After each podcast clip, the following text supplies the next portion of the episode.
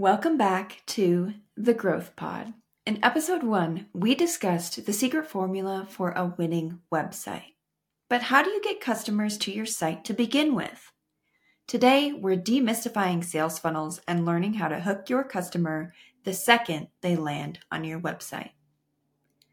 What I'm sharing with you today is the one thing that took my very first online business from making $10,000 a year to over $100,000 per year. Since learning this, I've seen it work for my clients over and over and over again. Unlocking this understanding of funnels is the number one way that I've been able to bring in millions of dollars in sales for my clients. So, then, what exactly is a sales funnel? In its most basic form, a funnel is simply the journey that all buyers take when making a purchase. All funnels follow a three step process. The steps in the process have been called many things, but cold, warm, and hot is what I see used most often to, the, to describe these steps. This does a good job of helping to illustrate the process of warming someone up to your product, but I don't think it truly illustrates what you need to be telling prospects at each step. Instead of using cold, warm, and hot, I want you to think of P.S. I bought it or P.P.S. I bought it. You know, like people at the end of a letter saying P.S. I'll explain exactly what this means in a moment, but the most important difference between these two is that when they will come into play for your business is different. All businesses start with PS I bought it, and then over time, your business will mature into PPS I bought it. So let's break down what PPS means and how this can work for your business. PPS is an acronym that stands for Pain, Problem, Solution. As buyers move through your funnel, they move through three phases. The first is pain aware. The second is problem aware. And the third is solution aware. Pain aware is when your buyer knows they are in pain, but they might not know what problem it is that they have. This is also the most difficult and expensive group to convert into a customer. Problem aware is when your buyer knows the problem that is causing their pain, but might not know the solution that will take the pain away. Solution aware represents a group of buyers who knows the solution to their problem and how it will take their pain away. If you're able to position your product as the solution, this person will become a buyer of your product. So, if you're familiar with cold, warm, and hot, you'll be able to see how pain aware buyers are cold, problem aware buyers are warm, and solution aware buyers are hot.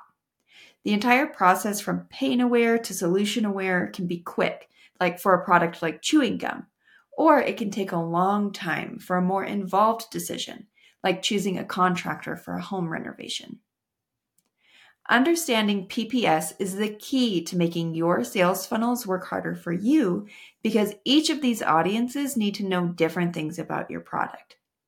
Let's see how this would work in action. Let's say you're marketing an anti aging cream. How would you market this with a PPS specific messaging? Your pain aware buyers will be the hardest and most expensive buyers to message to which is why I recommend that most businesses skip this group until they have perfected their funnels. We will save this group for last. Your problem aware buyers, however, know they have a painful problem. In this example, their skin is aging. At this point, they've identified their problem and are likely starting to research some solutions for this problem. At the problem aware stage, buyers aren't quite ready to make a purchase, but they can be easily influenced into making a purchase if you're able to explain why your product is the solution to their problem and address any lingering concerns or objections in their minds. Again, they might not know the solution for their problem, but at this stage, buyers know they have a problem and they're starting to research. When considering messaging for our anti aging cream, we can show before and after images, discuss how clean the ingredients are, and also distance ourselves from our competitors by highlighting a key feature that we have that others don't. For example, maybe our cream gets great results and only has three ingredients. We can make it a point that our competitors have over 50 ingredients ugh, and rouse some suspicion towards these ingredient heavy creams. If we're able to do this effectively, a buyer could discover our product and name it as their solution and become a buyer all at once. The key here is understanding what concerns your buyers have at this stage. As they move down your funnel and become solution aware, buyers are ready to make a purchase, but at this stage, they're much more knowledgeable. For our anti aging cream, our buyers at this stage may know the exact ingredients they're looking for. They may know the features that they want, for example, an overnight cream or a daytime cream. And they also may know how long it will take our competitors' cream to show a visible difference in their skin. So we need to approach this step in a similar way to the problem aware buyers. But we also need to keep in mind that these buyers are laser focused on their decision. They know what they're looking for, and they also may know how we stack up to our competitors. And so, therefore, we need to tailor our messaging to the points that they care most about.